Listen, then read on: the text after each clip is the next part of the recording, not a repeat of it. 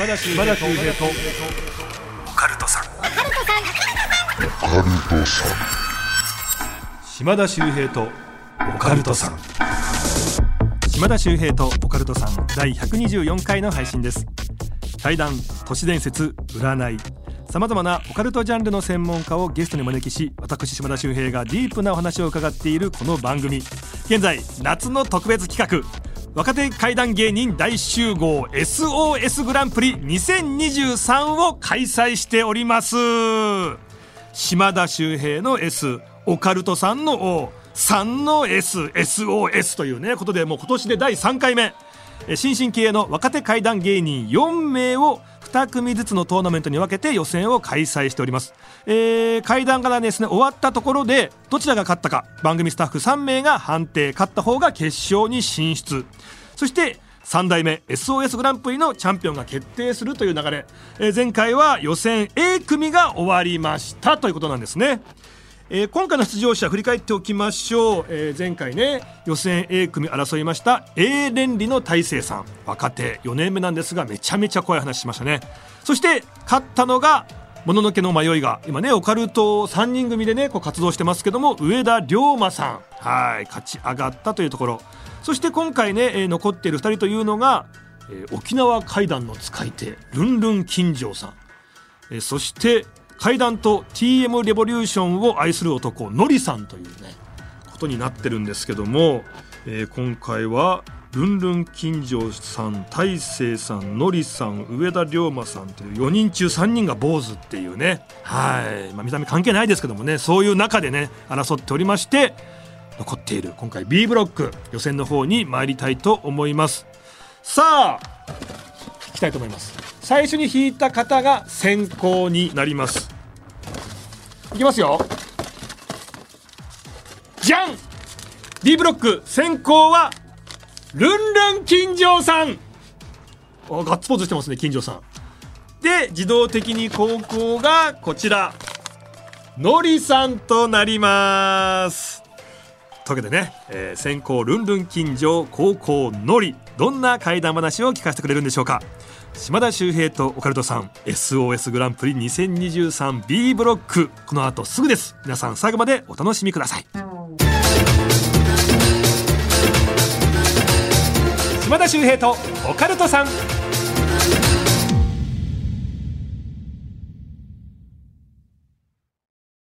ようこそ闇の世界へ。それはこの街のどこかで誰かが体験した秘密の物語。怖いライトゾーン。福原遥がご案内します。詳しくは日本放送ポッドキャストステーションで。毎週金曜深夜24時に更新しています私が無事だったら島田秀平とオカルトさんさあ予選 B ブロックを争うお二人スタジオに来てくださいましたルンルン金城さんとのりさんですお願いいたしますお願いします。とお二人ともねもうかなり短めの坊主頭で ありがとうございます、やっぱ。お坊さんのオフ会みたいになってますけどもね まずは先行のルンルン金城さん自分です。自分ですありがとうございます。よろしくお願いします。はい。まあね、沖縄琉球階段の使い手ということで、はいまあ一個確認したいのがですね、えー今回は若手階段師大集合なんですが、金城さん今、えーご年齢がはい。48歳です。芸歴？えー、25年です。若手階段で。ありがとうございますはい、若手階段芸人。あのね、そうは言うけどね、はいブルースのね、歌手とかいるんですよね、アメリカにね。はいデビューした年が80歳のブルース歌手とかいますから。あだからその方は芸歴で言うとだからまだ0年とか1年ですよね。まあまあ、そうですね。そうです。あなたは芸歴、25年です。若手階段芸人。はいはい、ありがとうございます。A 連理大成君の年齢と僕の芸歴が同じです。25歳。ね25年ですから、もうちょっとショックでしたね、さっき。あね。ちょっとショックでしょ。あのー緊張されてます？もちろん。誰よりも緊張するのやめてくださいよ、大先輩。あのね、日本放送にね、初めて来たわけですよあ。、今日初めて？生。まれて初めて。芸歴25年で初めて。初めて。はい。ね、あの、やっぱ、A8 出口が歩いて徒歩1分ってところをえ、、ごめんなさい、A8 って何の？A8? A8、あのね、地下鉄のね、地下鉄のあの出口、な A8。何駅の？えっと、日比谷線ちゃんとしろよ、もう よろしくお願いします。ありがとうございます。ありがとうございます。ありがとうございます。まあ、皆さんぜひね、ルンルン金城さん、あのまあ、画像の方、ネットなんかでもね、検索していただきたいんですけどもね。はい。あの、本当にあのこうなんか今朝起きたらね、織田無道さんに若干似てるっていう感じ。見た目はもう階段。はい。めちゃめちゃすごそうですし、沖縄の話、本当たくさんありますんでね。ありがとうございますえーご期待いただきたいと思います。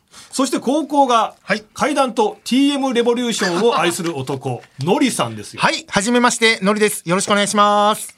え TM レボリューションさん大好きなんですよね。そうなんですよ。小学生の頃から、もうデビューしてから、3枚目のシングルですごい好きになって。3枚目何でしたっけ？あの、ルローニケンシンのテーマで、ハート・オブ・ソード夜明け前っていう。どんな歌でしたっけ？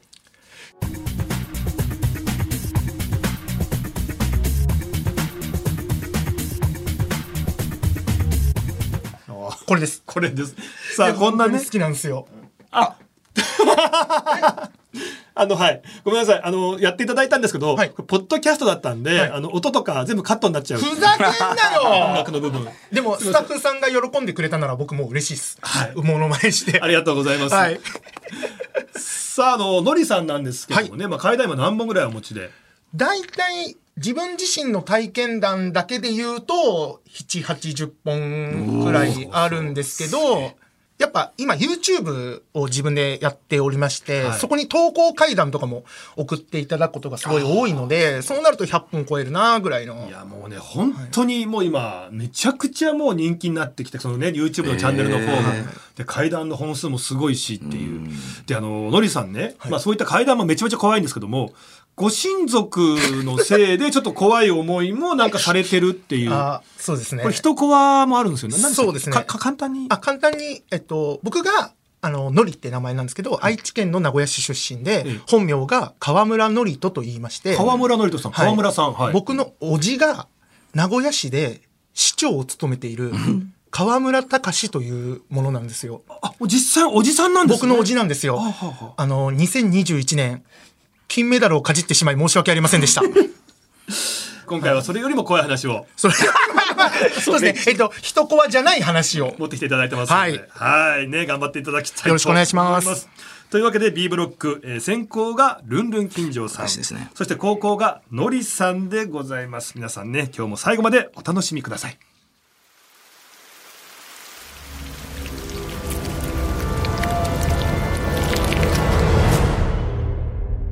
島田秀平とオカルトさん。それでは SOS グランプリ2023予選 B ブロックを始めていきます。先行、ルンルン金城さん、会談よろしくお願いいたします。はい、よろしくお願いします。えっと、僕はあの、沖縄出身でして、あの、沖縄にはあの、ノロという、う存在がいまして、えーノロというのは、えっと、琉球国王、王様に使える、えっと、なんていうんですかね、神官というか、えー神様を自分の体に入れて、えっと、それで、あの、口伝えしていく。えーその時、琉球王朝の国王の横で、こうアドバイスをするような、えー女性の、なんというか、巫女というか、えーそういった存在がいるんですけれども、そのノロの家系とか血筋がうちのばあちゃんでして、そのばあちゃんの血をより濃く受けてるのがうちの姉と親戚のお姉さんなんですけども、なぜかこれあの女性に特によく強く出る傾向があるらしくて。で、うちの姉が昔体験した話なんですけど、姉当時、自分がノロの血筋ということを知らずに、えーいろんな心霊体験スポットに、えーいろんなところに遊びに行ってたらしいんですね。当時ちょうど、えっ、と、義母愛子さんって言って、えっ、と、まあ、心霊ブームがあった頃に、まあ、沖縄ってすごくその心霊スポットがいっぱいあるんで、あの、3S とかもそうですけど、そういったところにいろいろ行ってたけど、なんか全然怖くないなと。何一つ怖くないなと思っていたんですけど、そういうところに行くとなんか体にちょっと赤いなんかが出るらしくて、その赤いなんかを出るんだけども、まあななんだろうなこれとかって言って、でもばあちゃんだけが、あんた、そういうとこ行ってるでしょつって。おまあ、いやーってこう適当にごまかしてたんですけど、なんかばあちゃんだけなんか分かってたっぽかったらしいんですよ。で、ずっとやっぱ怖いものに、えーこう、触れたい触れたいと思ってて、あの、やっぱ沖縄のやっぱり有名なユタ。えー霊能者で有名なユタに会ってみたいと思ったらしくて、常日頃、ユタに会ってみたいな、ユタに会ってみたいなってこう友達に言ってたら、あ、私の夫も、私の知り合いにユタいるよ。会ってみろね。つって。あ、うんうん、ぜひぜひ。って、こう二人で、えー車に乗って、えっ、と、海のある駐車場に、車を止めて、ユタが来るのを待ってたらしいんですね。で、その駐車場の脇にある海をパッと姉は見たら、ちょうど月明かりが綺麗な夜で、ちょっと明るかったんですけど、その海の中に大きな目が二つこっちを見てたらしいんですよ。ところが姉、この話した時なんか楽しそうに喋ってるんですよ。何一つ怖くなかったらしいんです。なんか懐かしいなぐらいに思ったらしい。そしたら、その後ちょっとユタがやってきて、あ、じゃあ話聞きたいから、じゃあ車の中で話しようか。運転席に、えー友達、助手席にユタ、後部座席に姉が座ったんですって。で、こう、ピーチクパーチク喋ってるうちに、ユタの人が、あんた、ユタなった方がいいはずよ。なんか、すごい感覚がいいから、ユタなった方がいいはずよって、こう、前の助手席から、後ろに姉に向かって喋ったんですって。それを言われた瞬間、姉の目の上に真っ黒いもやみたいなのがゆっくりゆっくりブラインドのように降りてきたんですって。そして耳の中も水の中に浸かっていくにゴボゴボゴボゴボゴボゴボつってこう、どんどんどんどん音が遠ざかっていったんですって。ゴボゴボゴボゴボ遠ざかりながら、なんかこう何も聞こえなくなりながらも姉はなんか一言言ったんですって。後ろを見ないでそう言われて、ユタの女の人はびっくりして後ろ、パッて思わず振り返ったら、前に向き直って、ガタガタガタガタガタガタって体が震え出した。姉は、後ろ見ないでって言ったにもかかわらず、バックミラーを思わず見てしまった。すると、真っ黒いもやに包まれた、あの大きな目が二つだけあったそうなんです。それから、姉は自分が何を喋ってるかわからないけど、ひたすら何かユタに向かって喋ってる。あばばばばばばばばばばばばばずーっと喋ってる。でも姉が途中で、ユタが震えてるのがあまりにもかわいそうで、怖がらせてごめんねって言った瞬間、ユタは助手席の扉バンって開けて、ギャーって逃げていった。ユタが離れた瞬間、その黒いもやみたいなのがスーッとゆっくり消えていったんですって。で、運転席にいた友達にも、怖がらせてごめんねって言った瞬間、運転席にいた友達は、いや、たやみ、お前、誰だよ。ええー、あたし、あたし、あたし、あたし、あたし、あたし。どんどんどんどん声も元に戻っていって、ああ、何あんたか？つって。もう帰ろう帰ろうってこう、二人で車に乗って帰っていったそうなんです。めちゃめちゃ怖い体験をしたはずなにもかかわらず、姉は、何とも思わなかったし、その時に黒いもやに包まれてる時、あ、なんかこのもや怒ってるなと思ったんですって。だけどちょっと暖かくて、で、この不思議な体験を姉が自分がノロの血筋と知って、こういうことじゃ、だったんじゃないかってことで話してたことが、ノロは神様を受け入れて、えっと、口伝えする。それが、本来は神様って空に向かってやると思うんですけど、沖縄って海に向かってやるんですよ。で、海に向かってやる。その時、もしかしたら何か言いたかった海の神様があの黒い目の、二つの目のものが体の中に入って、ユタに何か伝えたかったんじゃないかな。あんたユタなった方がいいよって言った瞬間に、私たちのとっても大切なノロの血筋、ノロ、器、それをユタなった方が何事かってもしかしたら思ったんじゃないかなって姉はなんか思ったらしくて。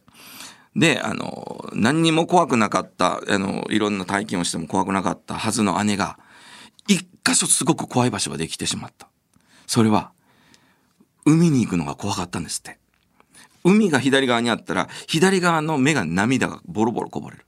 で、右側に海があったら右側、正面に海があったらもう涙で前が見えない。海に行くのがすごく怖かった。そして姉は、もう二度とユタには会わないって決めたそうです。というお話でした。ありがとうございます。本当に沖縄っていうとね僕らがこうわからない、ね本当にこう昔ながらの文化があってね。ユタとかノロとんいう皆さんがいらっしゃってねで何が怖いって沖縄にいながらにして海が怖くなってしまう。そう、本当にそうですよね。どこに行ったってこう海が綺麗な海がね、目に入ってくる場所ですから、そこで海が怖くなるっていうのは大変ですね。そうですよね。うんいやーでも実際にこういう話が沖縄では結構あるわけですもんね。そうですね。あの、当時、その、えっと、ノロが一応こう、まあ、絶滅というかもういなくなったって言われてたんですけど、最近またノロの方々が、あの、何人かいらっしゃるってことが判明して、またちょっとその界隈がまた、あの、ちょっといろいろこう、いろんな話がまた聞けると思うんで、また今の現在、現存されてるノロの方々もいるっていうことなんで、またちょっとその、ね、もし僕いつか会ってみたいなっていうのはあるんですけどね。ですね。いやー沖縄ならではっていうね、はい本当にこうルンルン金城さんにしか話せない怪談話ありがとうございましたありがとうございま。した。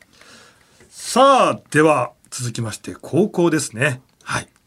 えー B ブロック高校はのりさんです。怪談お願いいたします。よろしくお願いします。あの、これ僕の実体験なんですけれども、今から6年くらい前に、怪談を喋れる芸人さんを集めて、怪談ライブっていうのをやってたんですよ。で、まあ、その怪談ライブっていうのが、音楽は一切使わない。照明は真っ暗。舞台上に芸人がいて、あの、100均とかで売ってるおもちゃのろうそくあるじゃないですか。あれをスイッチ入れて、その明かりだけで階段を淡々と喋っていくっていうライブだったんですよ。ありがたいことにお客様も入っていただきまして、で、そのライブ、まあ今の話でわかると思うんですけど、スタッフさんがいらないんですよね。最初お客さんが入るための明かりをつける用の照明さん一人と受付をやってくださるスタッフさん。この二人だけで十分だったんですよ。で、まあ階段ライブって聞くと何か起きそうってちょっと思うじゃないですか。でもまあ、起きないんですよね。1回目やって2回目やって3回目やっても何も起きない。やっぱこんな簡単には何も起きないんだねとかって言いながら、まあ4回目やった時に、結構ちょっと変わったことが起きまして、舞台上には先ほども言いましたように芸人が座ってるんですけども、ろうそく持って、明かりも暗くて、音楽も一切使わない。芸人さんが淡々と階段を進めていくんですけども、とある方が階段を喋った時に、舞台上の下手側、お客様から見ると左側の舞台袖の方からドンドンドンドンドンドンって壁を叩く音がしたんですよ。それに気づいたのが、その舞台袖の目の前にいた僕と、僕の両隣にいた人が、え、何今の？って感じで振り向いて気づいた。お客様も何人かは聞こえてる。でも全員が聞こえてるわけじゃない。舞台上の芸人もこの3人以外は、え、今なんかした？聞こえた？みたいな反応。わあ、じゃあ、え、でも聞き間違いなわけないよな。絶対聞こえたよな。一応舞台袖パッて見たんですけど、もちろんスタッフさんは誰もいない。何の音だったんだろうね。とかって言いながら、また階段をみんなが進めていくわけですよ。また別の芸人さんが階段を喋ってる時に、スピーカーから急にザーって音が流れたんですね。それはもう全員聞こえてたんですよ。舞台上の芸人もお客さんも全員聞こえてた。で、先ほども言いましたけど、音響さんいらないんで、スピーカーから音が流れてくることなんか絶対にないんですよ。で、うわ、怖い、何これやばいよ、やばいよ、みたいなことを言ってたら、今度舞台上に人が上がってくる足音がトントントントンってするんですよ。いやもうやばいやばいって言いながらも、まあ、とりあえず階段ライブは終えないといけないので、ちょっと進めて、まあ、終えたんです。でもみんな早く帰ろうぜって楽屋戻って、もう準備してたら、受付をやっていた女の子が、あのーすいませんって僕らに話しかけてきたんです。え、どうしたのってあの、ライブ中なんですけど、肩をトントンって叩かれて、すいません、すいませんって女の人に声かけられたんです。あ、お客様だと思って、はいって振り向いたら、お客さん全員僕らの方を見てて、一切私の横に誰もいなかったんです。あの話しかけてきた人誰だったんですかねもうダメだ、もうダメ。帰ろう帰ろうって言って、荷物そそくさとまとめて、会場出たんですよ。で、そこで、やっちゃったなって僕思ったことがあって、その会場、僕だけ自転車で来てたんですよ。みんな電車なんですよ。僕一人で帰らなきゃいけないんですよ。で、むちゃくちゃ怖くなって、自転車置いてこうかなって思ったんですけど、まあでも、さすがにそれもできないから、乗って帰る。芸人さんも、いや、なんか起きたら面白いな、みたいな。ちょっといじられて。いや、もうやめてくださいよって言いながら、じゃあお疲れ様でしたって言って帰ってったんですね。15分くらい、ママチャリだったんですけど、恋で進んでいくと、夜11時過ぎだったんですけど、向こうからおまわりさんが一人来たんですよ。まあ、この時間だから、防犯登録のチェックか、と思って、お兄さん止まってあ、はい。あ、防犯登録のチェックですよね。全然どうぞ。僕のなんで。って言ったら、おまわりさん、一切僕の方見てないんですよ。僕の肩越しに目線があるんですね。え？と思ってたら、おまわりさんが、もう僕の方一切見ずに、何二人乗りしてんの？早く降りて。何してんの？大人なんだから分かるでしょ二人乗りしたらいけないのは。早く降りて。いやいやいや、あの、僕一人ですけど。は？何言ってんの？乗ってんじゃん。早く降りてもう自転車もチェックするからね。おまわりさんの言葉で僕誰か連れて帰ってきてることを気づくんですよ。やばっと思って。もうさっさと防犯登録のチェックも終わって帰りたいんですよ。で、チェックしてもらって、僕の自転車だって分かって、僕自転車にまたがって、さあもう帰ろうと思ったタイミングでおまわりさんが、もう二人乗りは絶対ダメだよ。あと、気をつけて二人で帰ってねって言われたんですね。え、俺連れて帰らなきゃいけないの？とも思いながらももう早く帰りたいから、もう漕ぎ始めたんです。そしたらもう5秒も経たないタイミングで、さっきのおまわりさんとは別のおまわりさんが、お兄さんちょっと止まってって声かけてきて、なんだよ、やめてくれよって。あの、すいません、僕、防犯登録のチェックもやってもらったんです。もう帰るだけなんです。もうやめてください。何なんですか？そのおまわりさんが、いや、っていうか、さっきからお兄さん、一人で何やってんの？って言われて。はい？いやいや、あのね、向こうから自転車乗ってくるお兄さんが見えたから、ちょっと自転車止めて防犯登録のチェックしようかなと思って、ここで待ってたの。そしたらお兄さんが急に自転車止めて、自転車から降りて、なんか誰かとこう喋ってるような感じの動きもして、後ろを見たりとか、何してるか全然わかんない。お兄さん、さっきから一人で何やってたの？僕は誰かを連れて帰ってきてるかもしれない恐怖と、その最初に声をかけられたおまわりさんも、もしかしたらこの世のものじゃないかもしれないっていう恐怖と、なんだったら今声かけられた最後のおまわりさんも、現実のものなのか、霊なのかもうわからないパニックの状態の体験をしたというお話でした。ありがとうございました。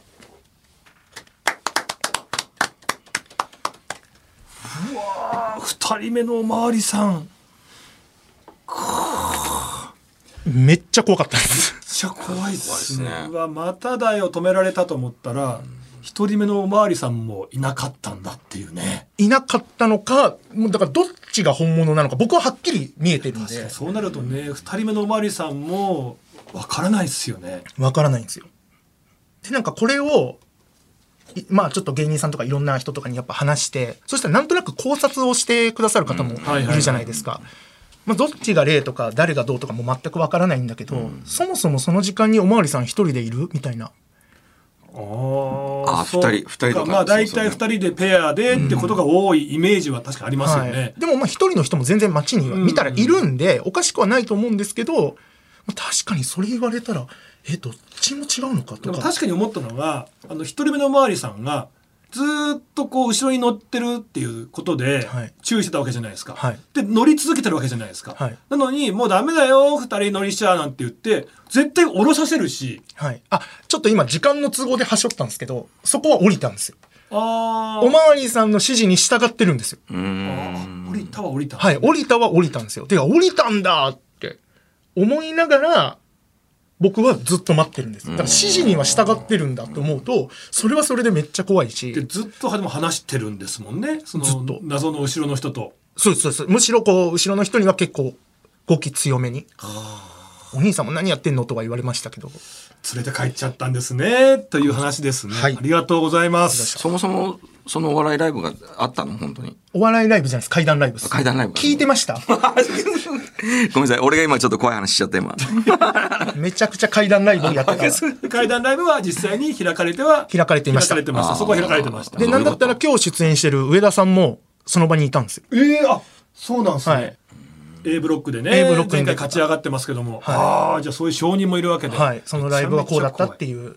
怖い話ださあどちらもですねはい。素晴らしい階段話披露していただきましたが、う。決勝に進むはい方どちらなんでしょうか？スタッフの皆さん放送作家高柳さん番組ディレクターの砂尾さんそして、えー留守電会談でもおなじみ日本放送スタッフ高田ちゃんという3人ですね。皆さんいいでしょうか？では先行ルンルン金城さんか高校のりさんかお願いします。どうぞ。おのりルンルン金城のりというわけで2対1のりさんの勝利でございます。ありがとうございます。ああ、よかった。割れましたね。高田ちゃんはルンルン金城さん。はいあげてますけどえどのあたりでルンルン金城さんという感じでしたか？選ばれし者のその話？沖縄の方のそのの話ってなかなか聞く機会が私もないですし、なんでしょうなんかすごい不思議な気持ちになってすごい興味が湧きました、海からね大きな目がねこっちを見てるっていうね話でしたけどあのねその駐車場の中でそのね3人で話してる時ピーチクパーチク話してる確かに、それちょっと気になったんですよね。っていう時に若干のりさんが笑ってたのは僕見逃さなかったんでごめんなさい。ちょっと笑っちゃいました。あのごめんなさいあのまあ例というか不思議なものが入ってきた時に、はい。後ろ見ないでとか怖がらないでとかって言ってましたけどあれ結構口調もねあそうですあどんな口調でしたっけ？後ろを見ないで。森進一さんちょっと待ってよ。おふくろさんよ。あ、本当だ。が入ってきたわけじゃないんですよね。ぐらいのこう声が変わった。女性の方がもう男性のそんな声になってたっていううん。ねあの話すごかったですよね。ありがとうございますね。さあそんな中、まあまあえー負けたけど。こちら放送作家高柳さんはのりさん。のりさんはい。あーやっぱりな。はい、やっぱそのあの怪談ライブの会場で起きた、まあ、不思議なことだけで終わるのかなと思ったら、まあ、その後まだこうなんか静かな恐怖というか、ねライブ会場で結構激しめの怖いのがバーンってあった後にそのね2人乗り止められたらあれ後ろに乗ってたの？いやでもその注意した警察自体も本当にいたのかっていうなんかこう後から来るなんか余韻のような怖さがあってなんかこの2段階でなんかこう来たのがちょっと良かったなというところですね。ではい、であと金城さんのあのお話もすごく良くて、はい。であの目をつぶって聞いてると本当になんかこう落語家さんというかなんか話し家さんのような すごいこう深みのある喋りとあとねさっき島田さんも言ってたその声色の使い方とかすごいなと思ったんですけどただ一点目を開けてるとガリガリ君の面白 T シャツが そうなんですよね今日。そうなんかねあのそこでちょっと面白に引き戻されちゃうんですよ。そのお笑いライブとかだったら多分ねめちゃくちゃね。プラスでね。そうそうそう。ご中中野ゼロホールとかだったらめちゃくちゃいいんですよけど。くご存知ですね、はい。中野ゼロ。ご合コンとかであのええ。女の子が面白 T シャツだねって言うからやっぱりそれ着ちゃうよね。今日キャブ着ちゃうよね。合コンじゃないんですよ今日ね。